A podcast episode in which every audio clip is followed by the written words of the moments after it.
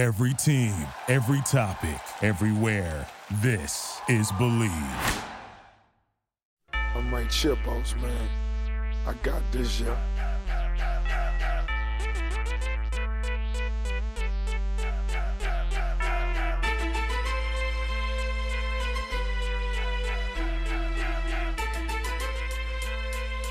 Welcome back, Ankle Pickers, Season 2, Episode 1, first season or first episode of 2021.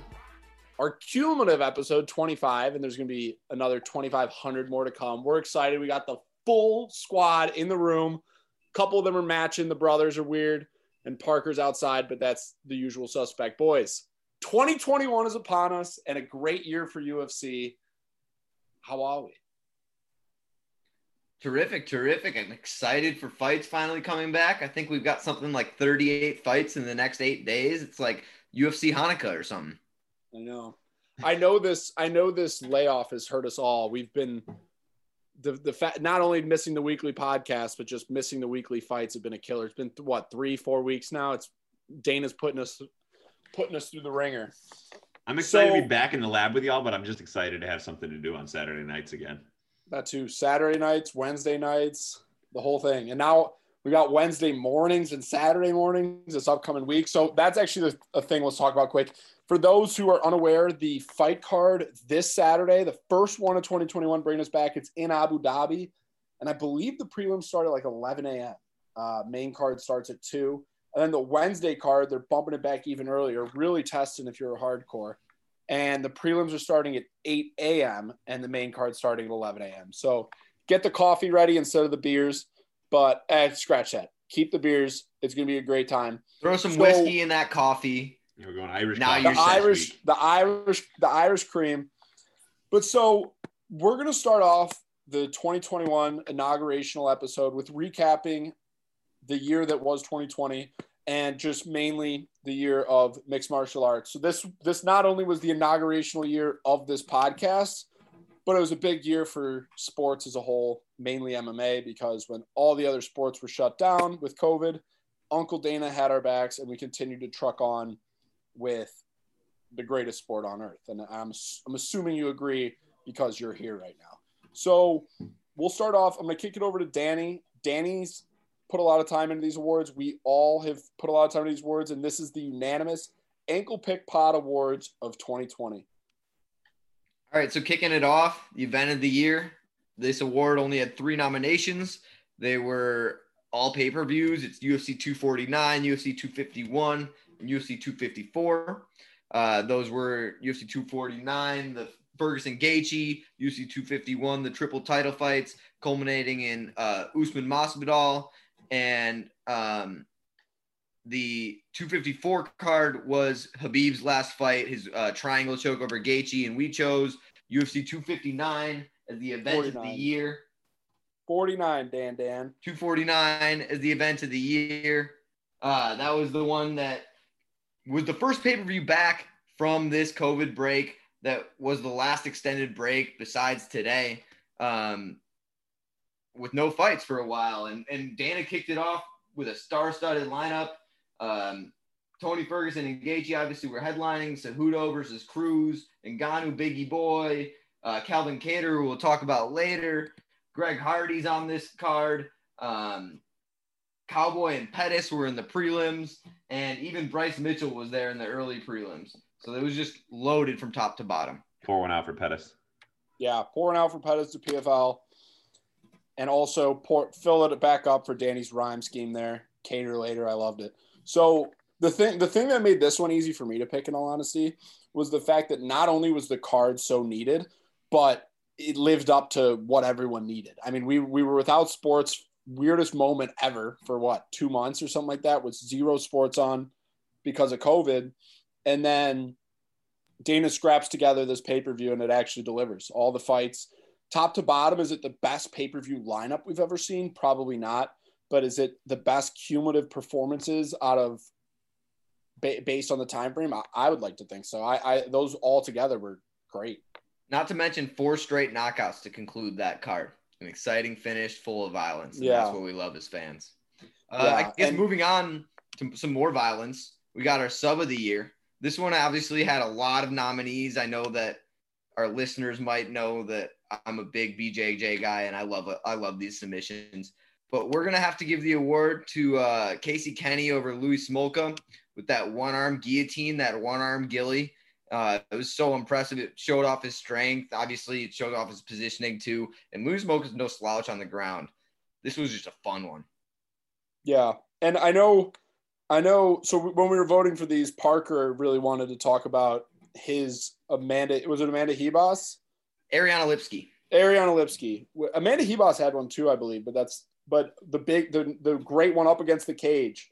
Parker, man, um, uh, Ariane Lipski. I think we were riding. Was that a Malort bet? It could have been. That was not a Malort bet. That was Amanda Lemos. That Amanda Lemos. Yeah. Um, but Lipski, I just remember watching that fight and watching the replay and like the, the knee. Well, she got she caught, whoever it was, they got absolutely burned with the knee bar up against the cage. Like she might um, be recovering. Yeah, and so I don't know if we've even seen her since. So that was one that definitely was an honorable mention and runner up. I, it would be a shame if we missed it. But the the one arm gi guillotine by uh, Casey Kenny, especially because as you know, if you if you're a listener, that Casey Kenny has a special place in all of our hearts. We seem to have him as our ankle lock and, and riding him every time out.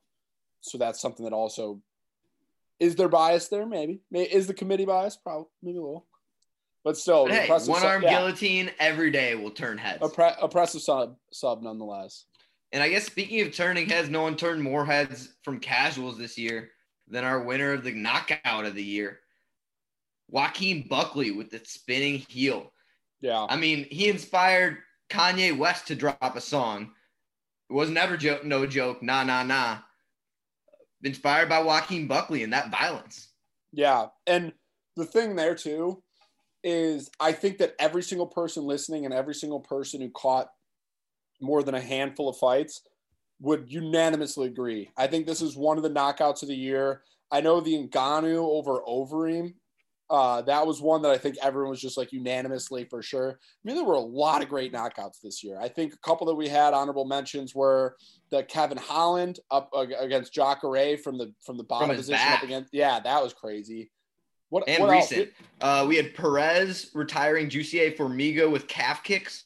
Yep. We had Garbrandt that, with that vicious right hook buzzer beater. Oh yeah, the the Garbrandt hook was came out of nowhere, fastest hands in the game. The one the the calf kicks though, it was one of only like six or seven fights. It's in single digits that have been retired by calf kicks. So that's for that to even be brushed over just shows how crazy this knockout was. Right. I mean, and you I mean, you said retired. There's only been a couple KOs from calf kicks.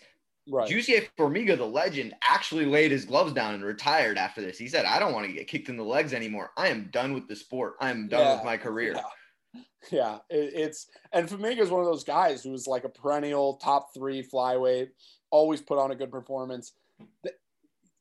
Those those were crazy. And Alex Perez then got showed up by Figgy, so that might be a transition for you and what we got coming up next with Figgy. But there were a lot of great knockouts this year. And looking back, and I know we've all been watching this these this sport for a long time, could be one of the best knockouts of all time. Really could. I mean, I know the I know the Masvidal knee and the Overeem uppercut are just some of the beautiful ones, but that I don't I've never seen anything like that before. And and oh, against sure. a guy like Impa Kasanganay who lacks experience, but he's he was coming in hot as nails. I know Dana wanted to move him from Tuesday Night Contender Series over to um, one of those formation leagues, what they did with Greg Hardy, but I, developmental I contract. Developmental contract. Thank you. And uh, and he just blew right through that. Continued to fight, won, and so it was impressive head kick nonetheless, but insane. If you haven't seen it, look up the clip for sure. Definitely, and and Buckley was for sure one of those guys that broke onto my radar. Um, and this next award is the breakout fighter of the year. We nominated Khamzat Chimaev, who we've talked about a lot on the podcast. I nominated these Georgian fighters the, as a group. I was writing them down, all as nominees, and I, I, I decided to do it as a group. I mean, Merab, Giga Chikadze, Ilya Topuria, uh, Guram Kutateladze, Liana Jojua, Roman Dolidze. These Georgian fighters really made a name for themselves, but no one broke out like Kevin Holland did, going on that five fight win streak, a domination of undefeated fights Uh, I think he had three finishes of those five fights, including one over Joaquin Buckley, who we just talked about. Kevin Holland's our breakout fighter of the year. Yeah, so he was he beat the guy who got knockout of the year. He was a runner up in knockout of the year. Uh, he was in the contention for overall male fighter of the year. He had a great year nonetheless, and I know he's looking to kick it into 2020 running full speed. I know he's called out Khamzat. I know he's called out um, really anyone who's looking to fight. He's always down to scrap. I think he has a, a, a pretty serious back and forth with James Krause, if I'm not mistaken. Okay, And, that one uh, probably won't. I mean, great. James Krause is a phenomenal coach. He runs a gym, coaches a lot of fighters. He's constantly in the corner. He's got Tim Elliott, the- our boy Tim Elliott's coach. Yeah, he's got some of the best BJJ around. I know Danny probably. I mean, he's he's a BJJ specialist over there with the camp, but I I don't see that one ending well for Krause. I mean, Not Kevin only Holland- did oh sorry, no, you're go not ahead. only did Kevin Holland finish the year six and zero, he didn't have his first fight until May, and he was, or I'm Mhm. sorry, five and zero, five and zero in 2020. Didn't have his first fight until May, and he was four and zero from August on. So he took five, four fights in the last five months of the year. So finished the year so strong to take away that award. Yeah, and this is a crazy year too. Like ev- Danny rattled off six, seven, eight names. Every one of them, almost any other year, could have easily been picked. I mean, Topuria for one. I know he's made this pot a lot of money, but he's been phenomenal. I mean, absolutely phenomenal. And he's just brushed right, br- br- brushed right over because Kevin Holland took every fight. I mean, even ha- Khamzat. How is he? You know what I mean? I mean, he's winning Oh, yeah. breakout fighter of the year any single year except this year. So props to Kevin Holland. I know he's a scrapper and it really pays off because he's And that knockout over down. Souza was the cherry on top. It, Oh, for sure. fresh in our minds still, even though we've He's been not just taking- weeks.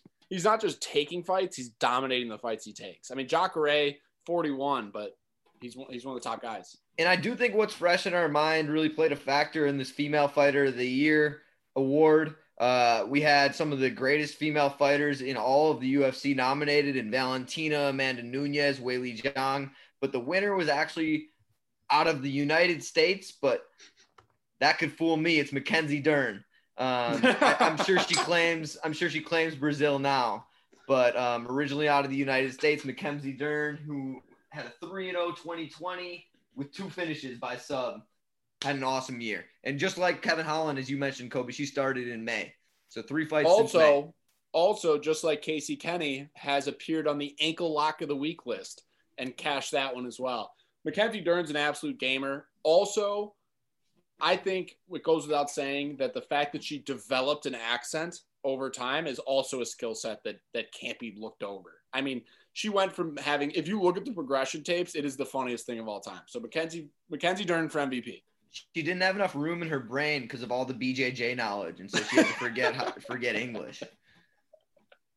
Uh, the next fighter, the next award is one of our biggest awards. We're moving to our two big ones. It's the male fighter of 2021. the year.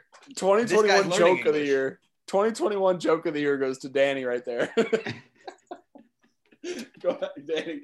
Danny's got transition of the year and joke of the year. All right, male male fighter 2020 male fighter of the year. It's different for breakout fighter because breakout fighter we were thinking more of fighters that the average person might not have ever heard of.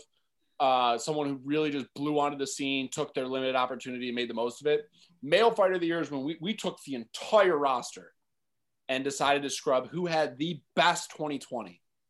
And I think I think we made a good choice. I do too. I think we made the right choice, and it's it's the current flyweight champ, Deiveson Figueiredo. Uh, he had four fights this year. All of them were scheduled as title fights. One of them ended up not becoming a title fight because he missed weight. But that scale was really the only one to beat him this year. Uh, he had three un- incredible finishes, followed by an awesome slobber knocker that is nominated for fight of the year with Brandon Moreno that he only lost because of a point being taken away with no warning. To me, Figgy had an unbelievable 2020, and I I'm looking forward to his 2021 too. Yeah, and and one thing I want to add about Figgy, I think he's Danny touched on it for a second, learning the English language. I think he's that skill set away um, from being one of the, the most famous fighters or most likable fighters in, in the. I think that language barrier has really kept him off a lot of people's radars because he hasn't had those good sound bites or those good clips. But the other thing that I really love about Figgy that he brought to the sport that I think people are brushing over is everyone says Cejudo saved the flyweight division. I think that's a fact. I think when he defeated TJ Dillashaw, that Dana was like, all right, this division can stay.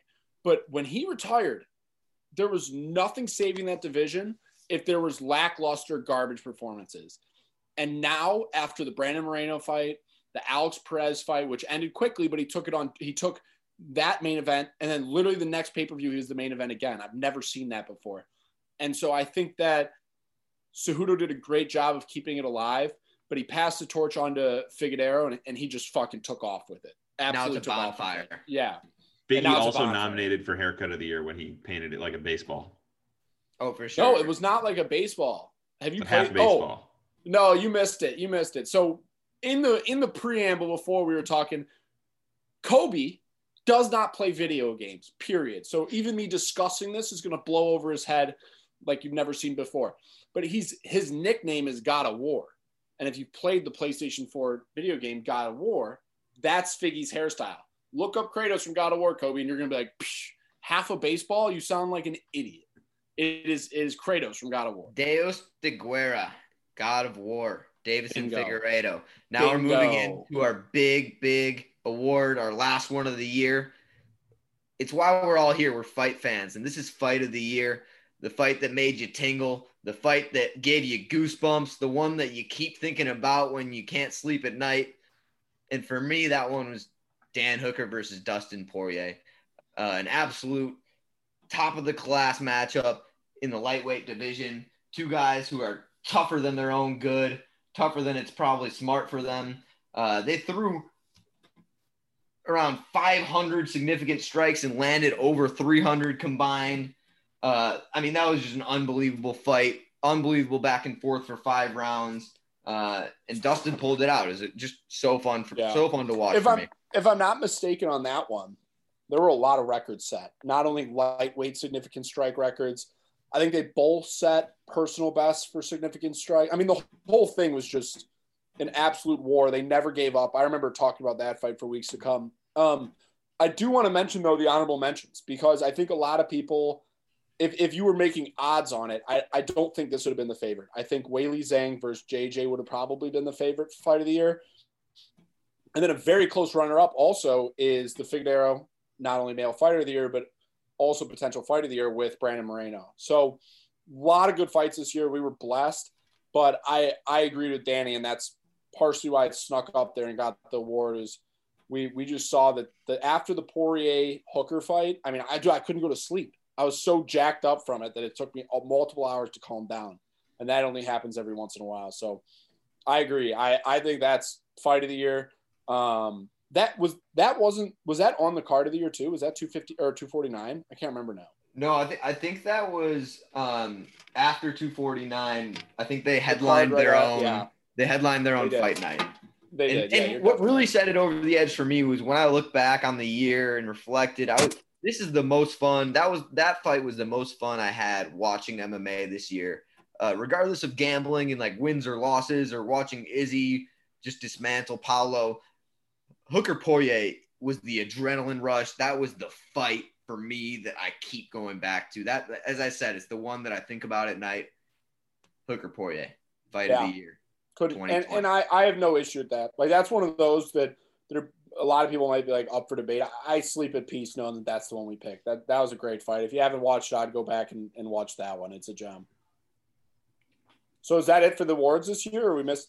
Those are all the awards. There you go. So I we hope you agree. Go interact with us on Twitter at Ankle Pick Pod for sure. We love hearing your guys' thoughts on our picks this year, and we're interested to hear where you agreed, where you disagreed, and, and what you had. Because 2020 definitely delivered a lot as far as this fight game went, especially during such a terrible year. So coming up next, right after the break, is going to be 2021 and onward with our first card of the year, which is who's headlining this fucker? Calvin Calvin Kattar versus Max the Holloway. Blessed Express. Calvin Kattar versus the Blessed Express. uh, the one of the best, the two best flat lightweight or fly, featherweight stand-ups in the game. Stay tuned till the end for some picks as well.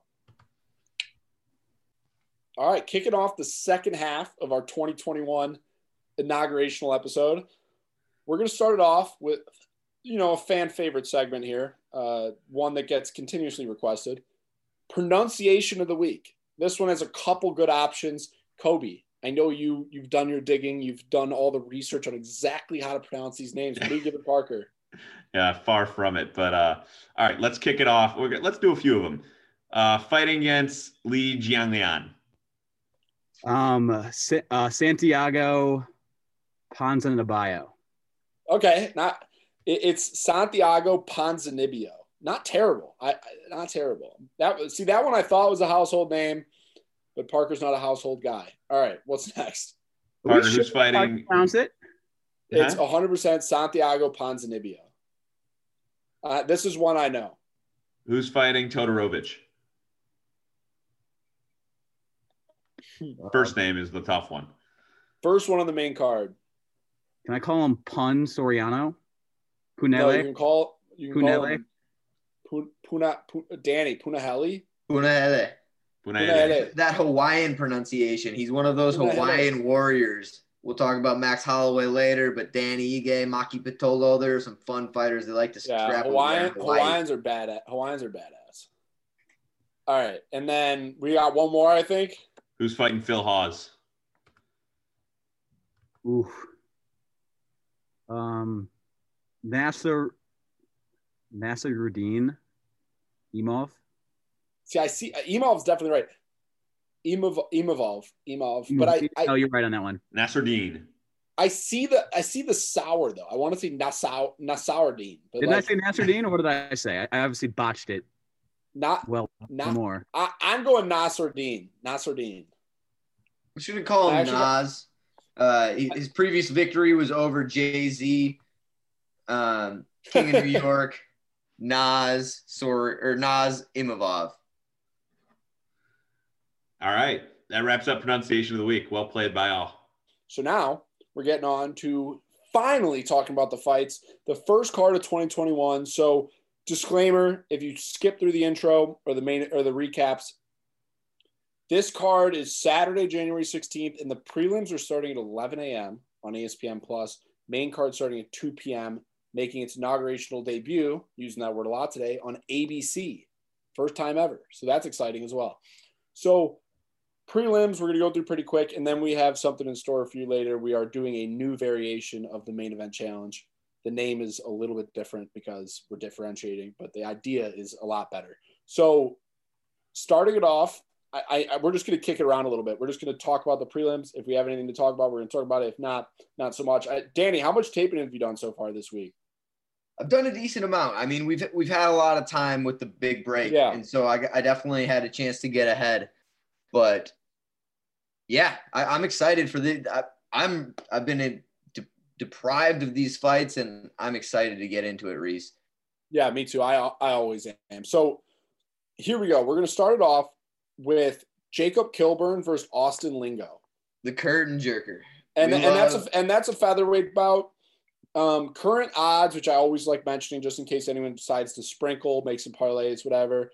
We got Austin Lingo minus two twenty, Jacob Kilburn plus one eighty or plus one eighty, and the line hasn't moved much. It stayed pretty steady, which is not surprising to me.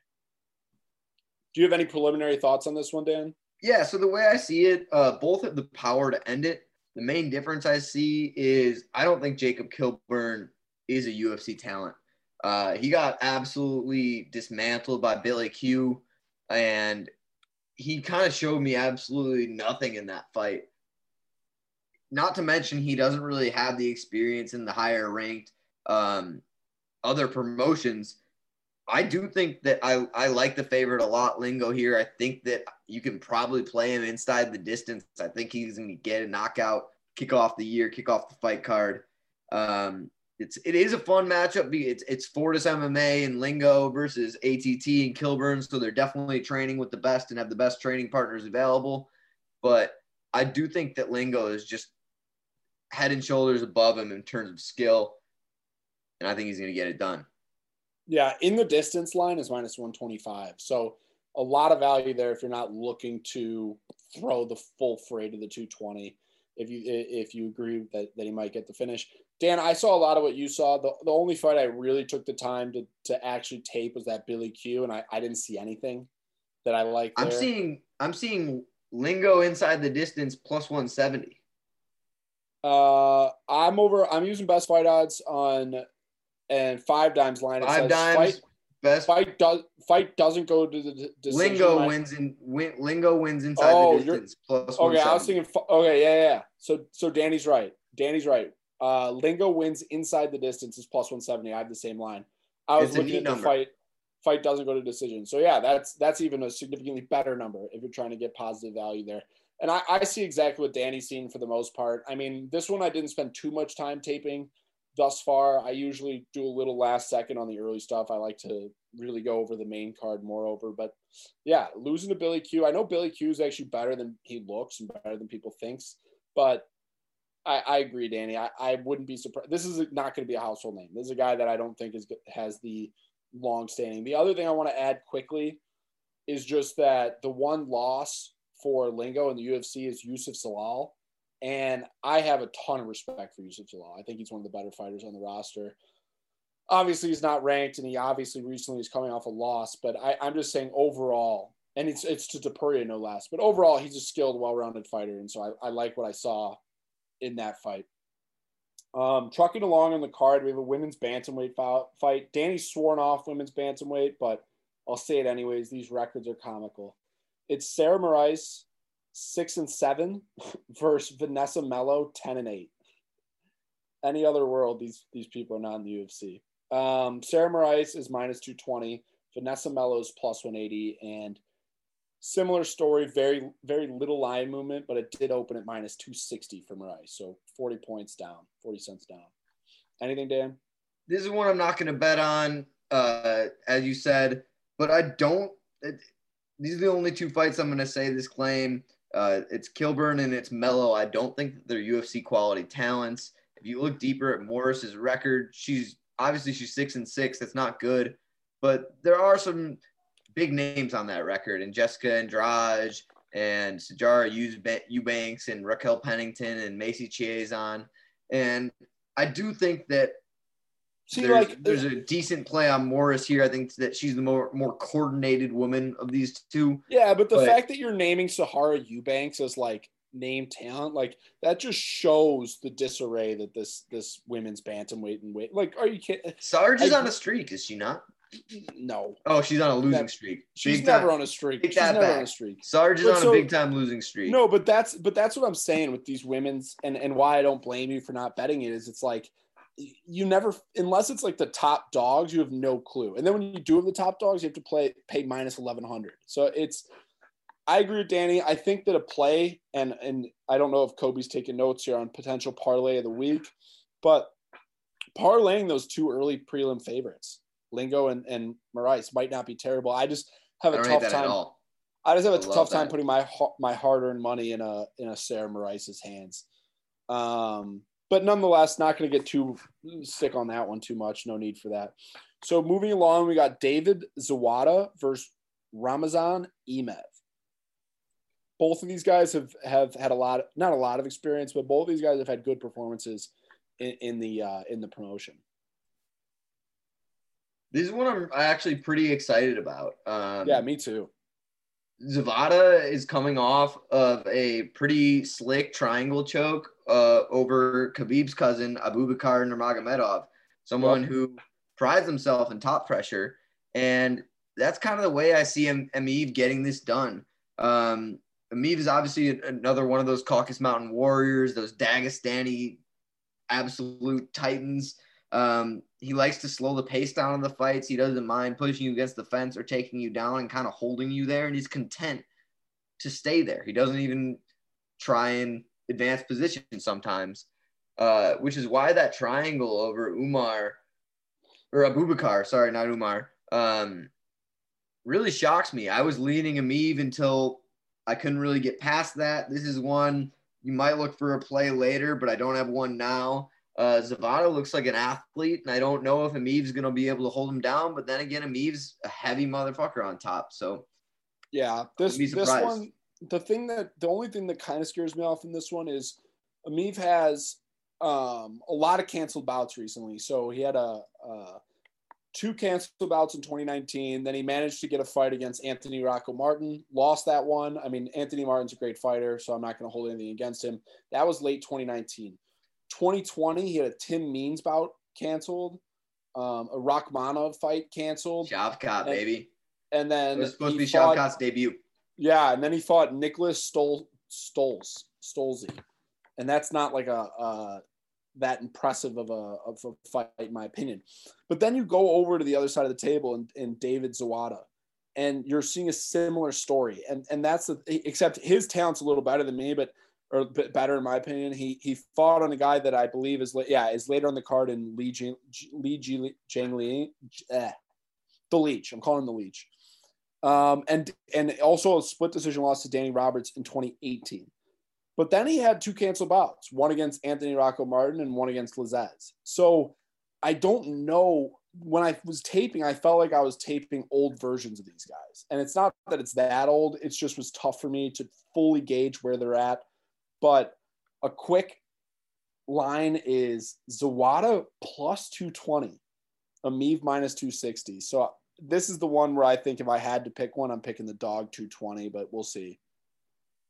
I, I yeah, I definitely. feel Yeah. that. 220 seems high to me, but Moving Well, well, into some fatty boys, some heavy. and, and remember remember quickly too seems as good a time as any we're gonna with the new challenge we're gonna be talking about betting lines and we're gonna be talking about betting lines now but for the full graphic and our fight picks week in and week out you gotta just follow us on twitter it's the one place we publish it if you don't have a twitter make one takes five seconds ankle You wanna- pod make some money. We've been doing this podcast for a year. We've got two proven green analysts, year one, positive betters.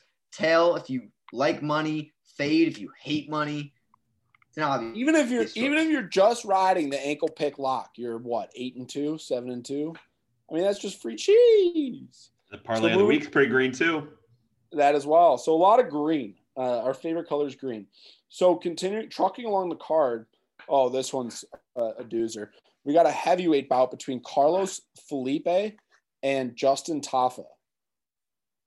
So they have a, a- a common opponent, and MMA math will tell you that with, with Tafa's loss to Yorgan De Castro, KO loss, and um, Philippe's unanimous decision win, Philippe should get it done here. Um, at the same time, Philippe is the favorite. I kind of like Justin Tafa here. I kind of think his Yeah. striking is more crisp. Uh, I think that the Philippe body shots aren't going to work against someone whose belly is as padded as Justin Tafa is. And that being said, Justin Tafa can find the button. Justin Tafa loves to swing big. Um, I, I'm, I'm a Well- little bit afraid of Philippe coming hard late in the fight. Well, Uh, let me take let me. So Philippe is minus uh, 190. Tafa plus 165. Philippe opened at minus 240. So betters are having a similar opinion to you, Dan.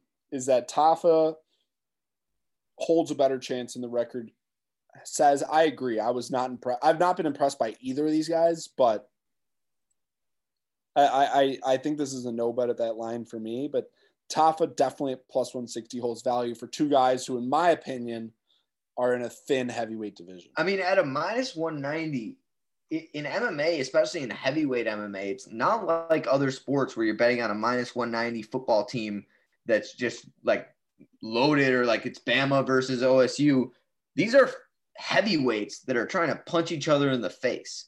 Right. If you're Whoever going to give me lands. double my Yeah. money that one guy's punch lands before the other, I think that's a pretty good number. The and thing Justin that worries is me, not though, is- just random. He's pretty crisp. Yeah, the only thing that worries me is size, like height wise, height and reach. Top is significantly smaller. Um, so moving along on the prelim still, we have I think we have a couple left, and again these start at 11, 11 a.m. So set your set your alarms. So we have two more. We have Yana Yanan Wu versus Joselyne Edwards. Jocel, Joselyne Edwards. Joselyne Edwards. That's what I'm going with. This one was tough for me not to well, mention fight because well, really quick, Dan. Fight line, fight line here for those who wonder is a dead even split minus one ten each ways. It opened as uh, Edwards is a slight dog, but is faded to absolute pick 'em. So I don't know if that imp- impacts your decision at all, Dan. This one's weird. Um, when I looked into it, we've got uh, Yanan, who is a natural atom weight coming up to flyweight. Um, but she's actually kind of fought UFC talent for a while. While you have Joselyne Edwards, who to me has really never faced UFC quality talent and keeps on knocking out these like one in three women. And she's That's nine like- and two coming in, but her only route to victory in my in my head is a knockout. And she hasn't knocked out anyone that like even has a winning record. I hate betting on women's MMA, and I feel like if I bet on Yanan, she's gonna be throwing from four inches too far away for the entire fight and just not connect. But I, my taping has led me to believe that the volume from Wu is gonna get this decision, and that Edwards is not gonna be able to knock him out, knock her out. See, I was going to say the same thing with the records. But the one thing though is when you look at all women's records, it's like seven and eight here, six and nine here, like eleven and four, or eleven and four is actually good, eleven and nine. Uh, so it's tough to judge that based on records. But I agree. I, I think that the experience usually in these women's fights play play a good factor because they they've not only experienced it, but they've been in similar competition before. But I don't want to get, spend too much time on something that I doubt either of us play. So to cap off the prelims, and this is going to be happening around 1.30, we got Phil Hawes, a Tuesday Night Contender Series alum, recently had a nice, I think, upset victory over who was it? Because I know Jacob I think I was, I don't know No, if it was not- an upset. Wasn't an upset. I was thinking, yeah, it was, it was Jacob Malkoon. It was not an upset. So it was a round one, just murder, 18 seconds in. But he came off Tuesday Night Contender Series. He's on a five fight ripper uh, between Bellator, Brave, Contender Series, UFC. So you got Phil Hawes, who's actually might make a name for himself, might be breakout fighter 2021 against pronunciation of the week, Nassourdine Imavov. Line here, by the way, is Phil Hawes minus 130 opened at minus 185 though so it's steamed down dramatically a lot a lot it's steamed down a lot So this is another interesting one for me. Uh, these are both strikers that I love to watch, but they're so such different strikers. Imavov being a lot more technically sound, while Hawes is that physical specimen that Joaquin Buckley's that literally just going to knock your block off the second you give him a chance and don't move your chin. Um, I expect I expect Hawes to be more aggressive and kind of look for an early onslaught, onslaught, an early knockout opportunity. And I think that the longer that this fight goes, the better it is for Imavov. You mentioned the five fight win streak that Hawes is on. Imavov's coming in on a six fight win streak, as much as they're different promotions and uh, they both only have one UFC victory. I kind of like the dog here. I think that there's there's a live dog happening the later that this fight goes. If he can if he can weather that early onslaught, I don't think Phil Hawes brings the same pressure for three rounds.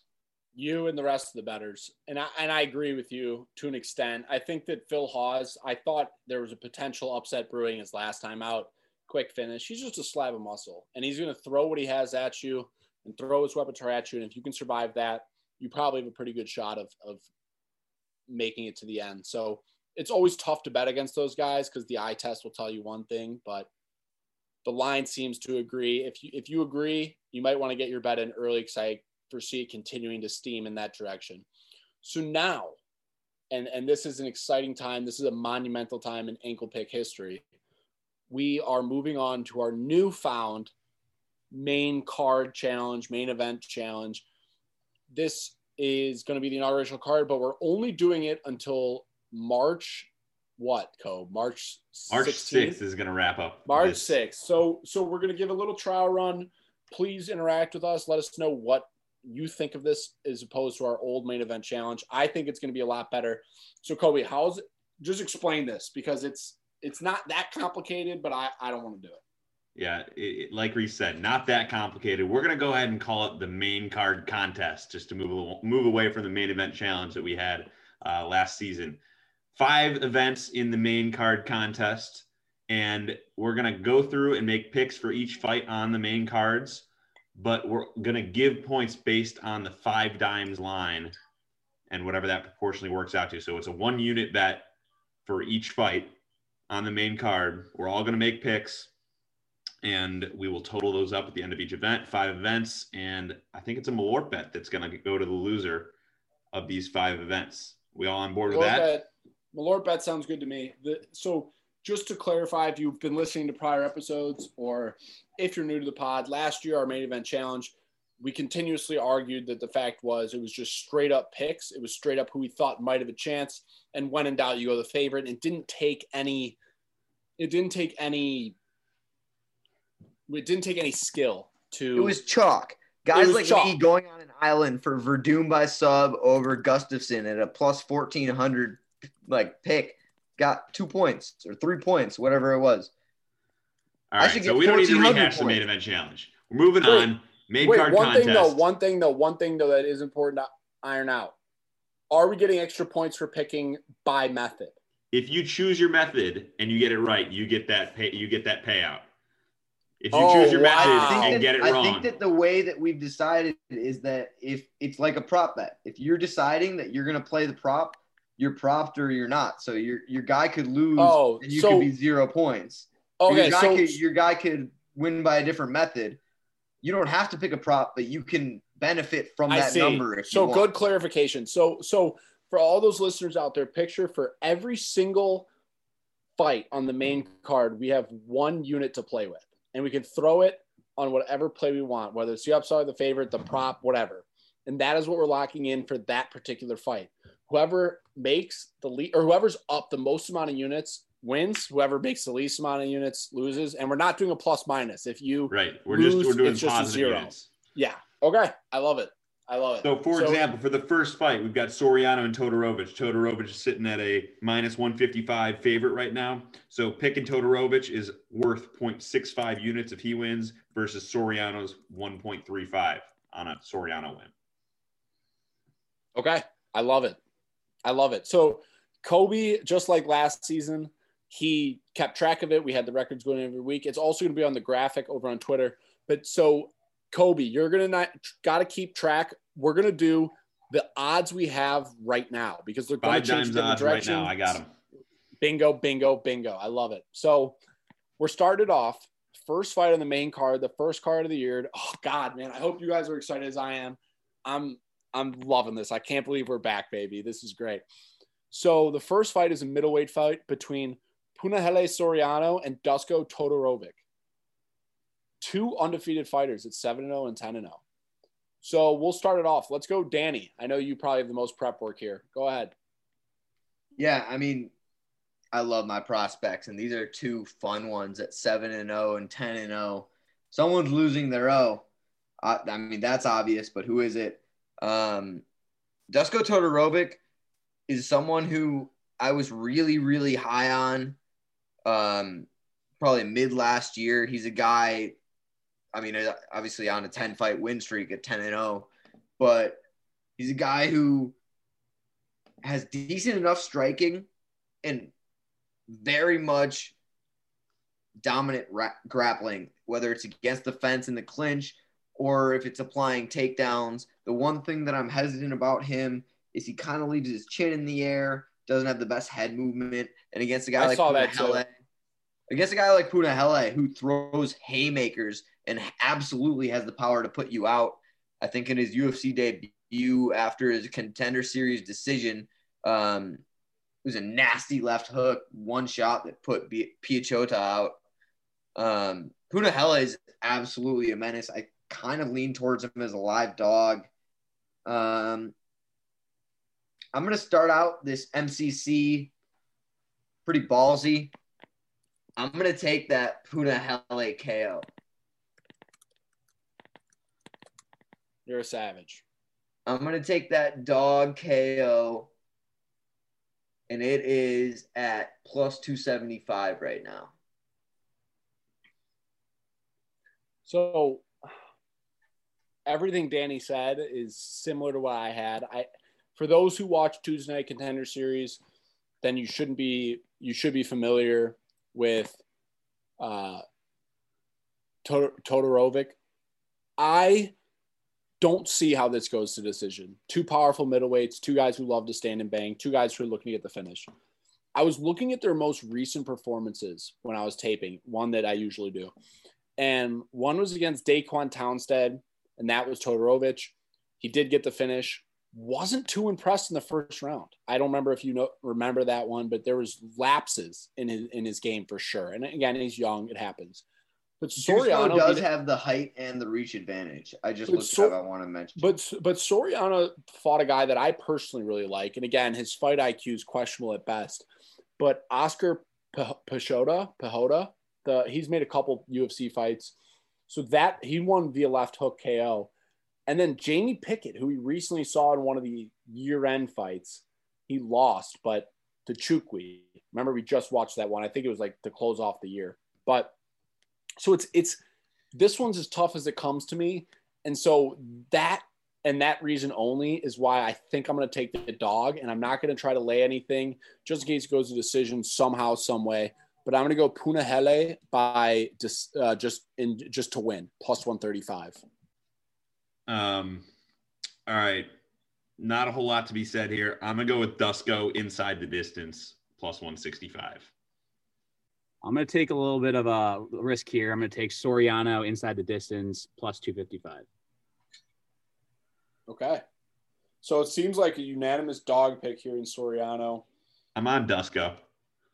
Yeah, except Kobe, but I don't even really count you. Except he is the resident champion from last year. So, okay, moving along up the main the main card.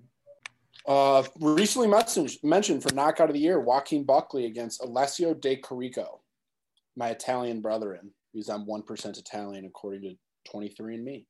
So, Danny, you got anyone in this one?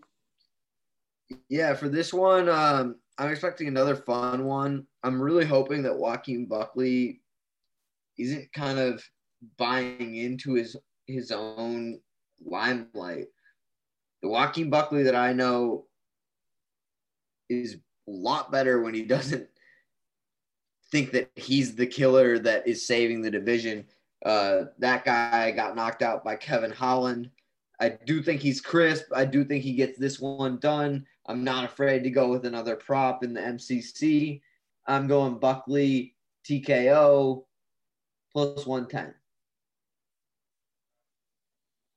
Yeah, I don't hate that. So I I like Alessio Di Chirico. Who's never been knocked out, by the way, ever. Yeah, kind of. Do you remember that Zak Cummings fight?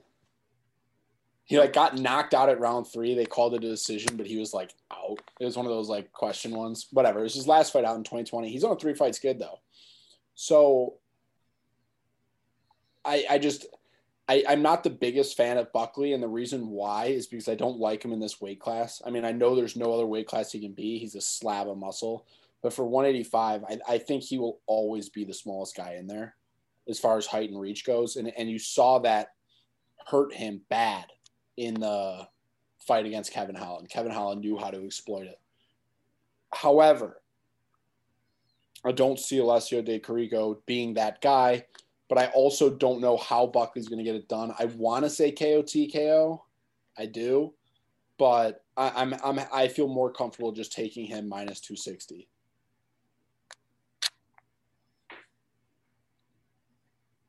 I'm going to be a little bit risky here. I'm going to take uh, Buckley by decision plus 260. Oh, woo, I know woo. probably a method that's going to happen, but uh, let's see if I can just come out, out of the gate. Wow. What was that number? Plus 265. 265. 260 Um, and a nickel. I'm gonna stick on the dog without a method here. I'm gonna go Di Chirico plus 220. So this is another thing that I just want to not draw too much attention to, but is this the first time ever in ankle pick history that Kobe Koritz is taking a dog? Like actually though, review the mm-hmm. tape. A dog? Crazy. I think now that the value's there, he doesn't feel as slighted. I don't uh, Dan, uh, Kobe, I don't or yeah, Kobe, I don't I don't hate that pick to be honest with you. I just the three fight skid kind of sucks and the reach isn't he has it, but losing to Zak Cummings is a bad look no matter who you are. Okay, so moving along the card, we've got two fights down, three more to go. And the one thing I do want to add, because I know we've touched on a little bit, I think top to bottom, this whole card has a lot of room to be just beyond exciting. I mean, the first fight we touched on, we had multiple KO TKO predictions. Same with this middleweight bout. And then coming up next, a very similar story. We have a welterweight bout between Santiago Ponzinibbio, long layoff, but he's 28 and 3 against Li Jing Jing Liang, the, the leech, 17 and 6. Line here is Ponzi minus two, 290. Li Jingliang minus or plus 245. If it's going to me, uh, I know I've gone props. Both of these other two, I'm not going props for Ponzi. Um, I just haven't seen him in enough time. I'm so excited for it. Just give me Ponzi. Uh, I'll t- I'll take the odds. I know it's a terrible line, and it's not something you're going to see me in my betting book. But i i if Pons is who we think he is, he's running through Li Jingliang. He's running through him. I had the same thought process, Dan. I'm also on Ponzinibbio just to win. Okay, so we got two Ponzinibbios to win. I'm also Parker, on you know- Ponzinibbio. I'm going to go inside the distance. Uh, so it's plus 130. Ooh, Parker's sprinkling a little bit. So this is where I'm gonna make her either come out the gates burning, or I'm just gonna lose a unit here. So he lost Neil Magny recently, but before that, um, he beats Zaleski. He beats Zawada, who's fighting earlier in the card. He did lose to Jake Matthews. Remember that was like the famous eye gouge. Um, but I've been watching G-Ling for a while. I there he definitely has holes in his game without a doubt. But I'm gonna go just balls to the wall here. And I'm to say that the Leech is going to win via submission at plus 1350. So I think he's going to beat the Argentinian via submission after, you know, I, I think he's going to have the option. I think one of them is going to have the option for, for ground and pound via sub. One of them will. Don't know who. And the sub is going to happen either way.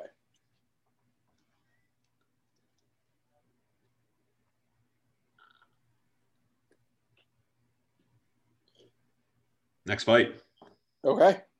Keep going. So next fight we got ooh, this one's exciting. So this one is two veterans of the sport. One we saw recently, Carlos Condit, and he's fighting in the co-main against Matt Brown, who's retired, I think, three times now.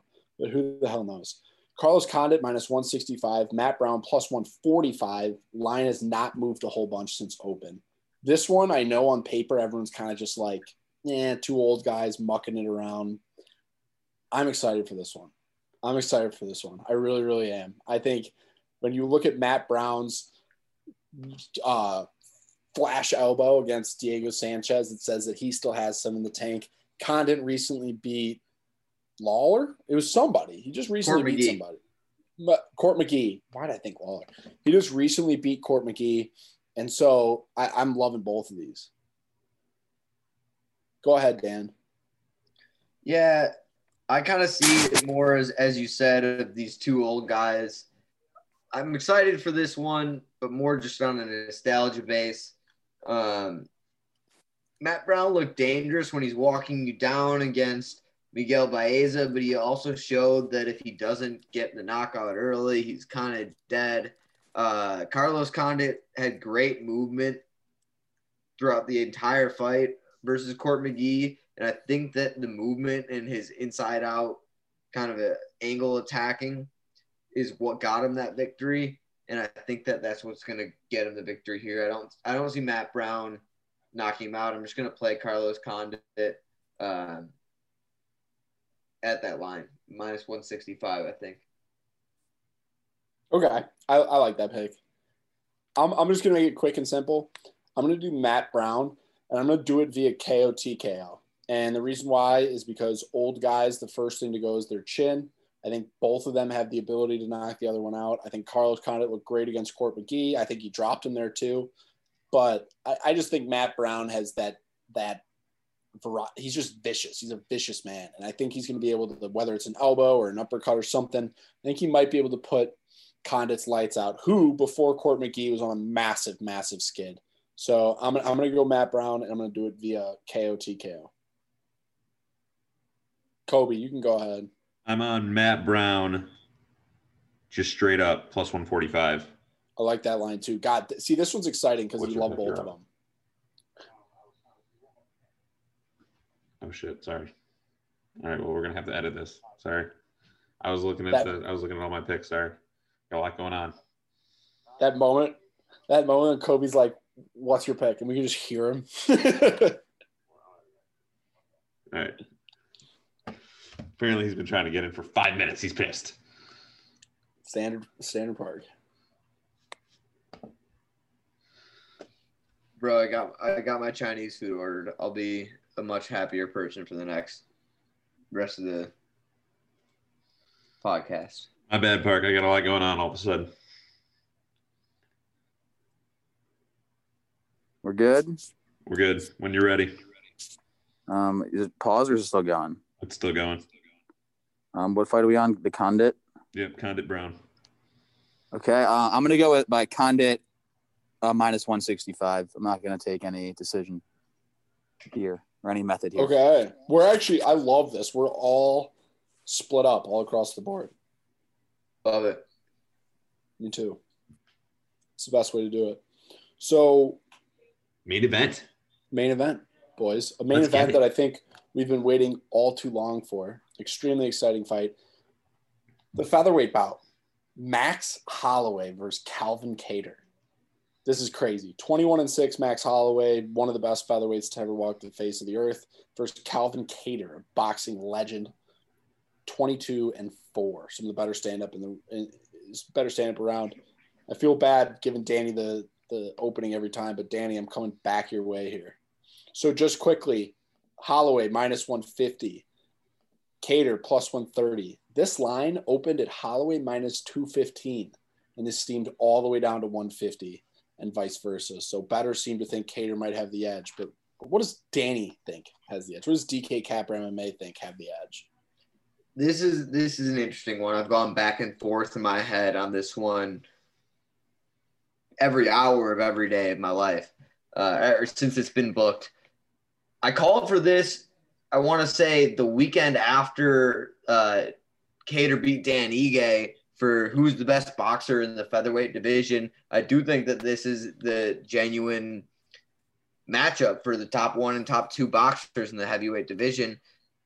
Looking at their records, I didn't expect to see the Blessed Express coming in one and three in his last four.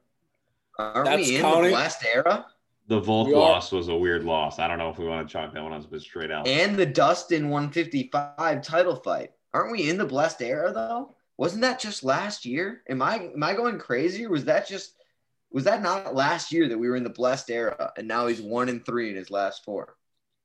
This is a cruel, cruel world with a cruel, cruel sport. It, if you sleep for a millisecond, you're done. I'm a big blessed fan. I'm a big New England cartel fan. I'm a big Calvin Kattar fan. This one is so tough. That's why I keep going back and forth. One of the last things I did before we hit record was watch that Holloway Poirier fight. And I do think that there's a lot of similarities between this fight that's scheduled and that Holloway Poirier fight, even though it was at 155. I think that Poirier hits harder than um, Calvin Kattar. I think Calvin Kattar hits harder than Max Holloway.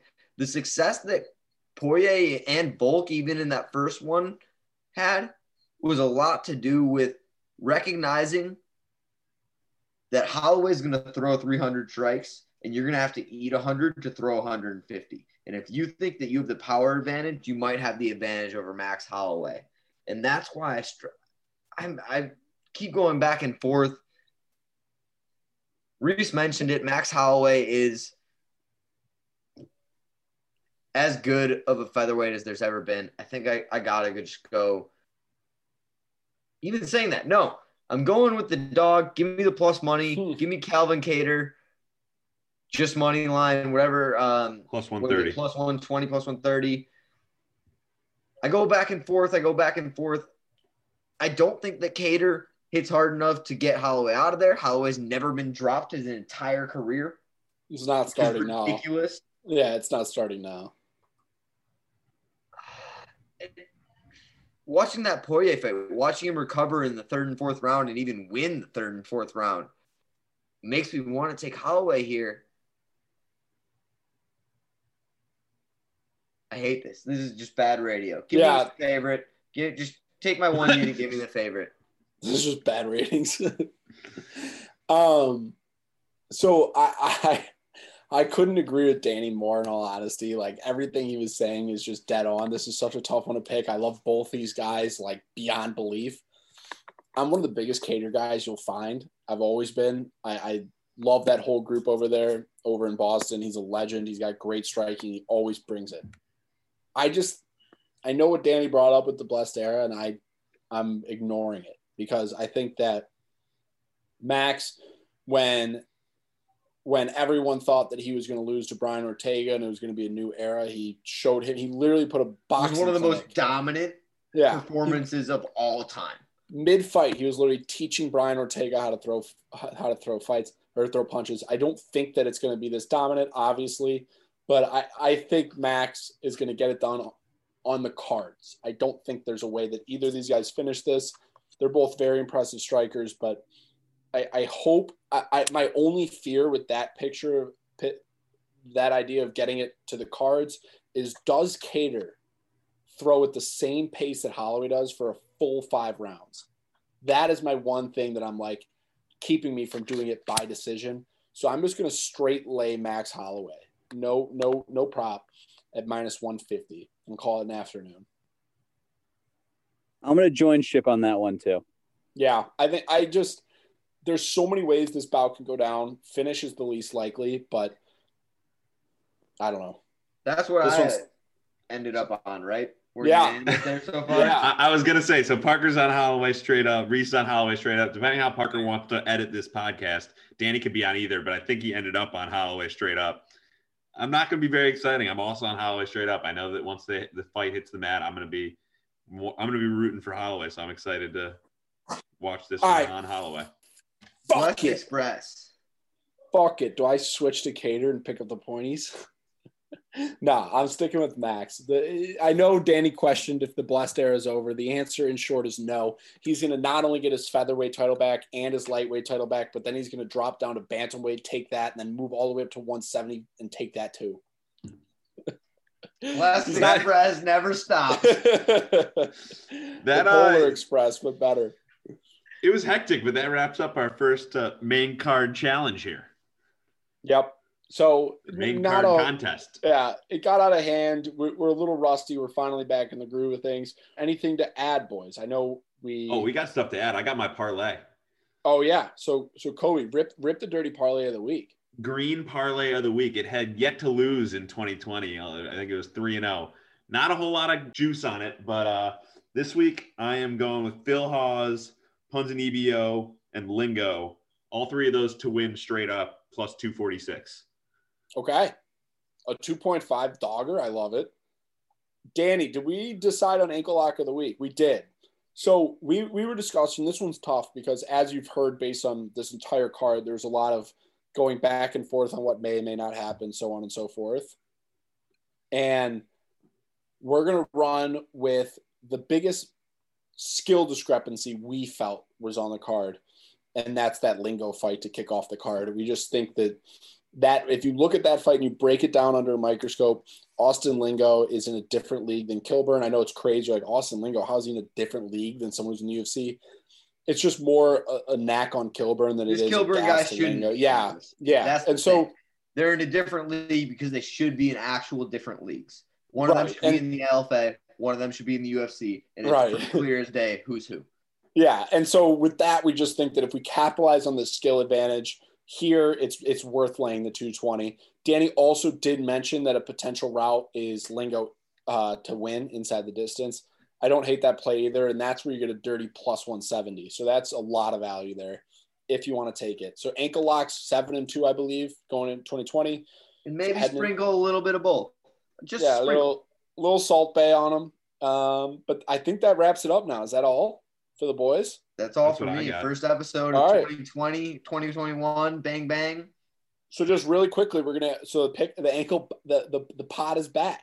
Surprise, surprise. Surprise, But- surprise. The pod is But the back. two two things quick is our schedule going forward, we may or may not have a full one for this upcoming Wednesday. It might be a shortened one just to do a quick brief, maybe just main card. And then we're going to go ahead and bring back the set the spread episodes. We couldn't do it this week because Danny couldn't help himself and peeped anyways.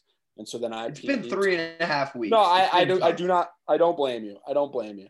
So we didn't do a set the spread this week, but that will come back coming into this Saturday, I believe, or Thursday, whenever we decide to do it. A weird week, and then we also are going to have that preliminary one on Wednesday. So thank you for sticking around till the end. We will catch you. Rate, review, subscribe at Ankle Pick Pod on Twitter. Yep, that's the the only thing music. we've ever asked of you. Do the music, baby. Can't be touched, can't be stopped.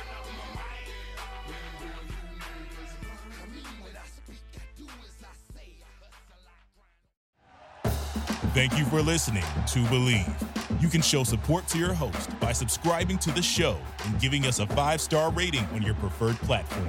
Check us out at Bleav.com and search for B L E A V on YouTube.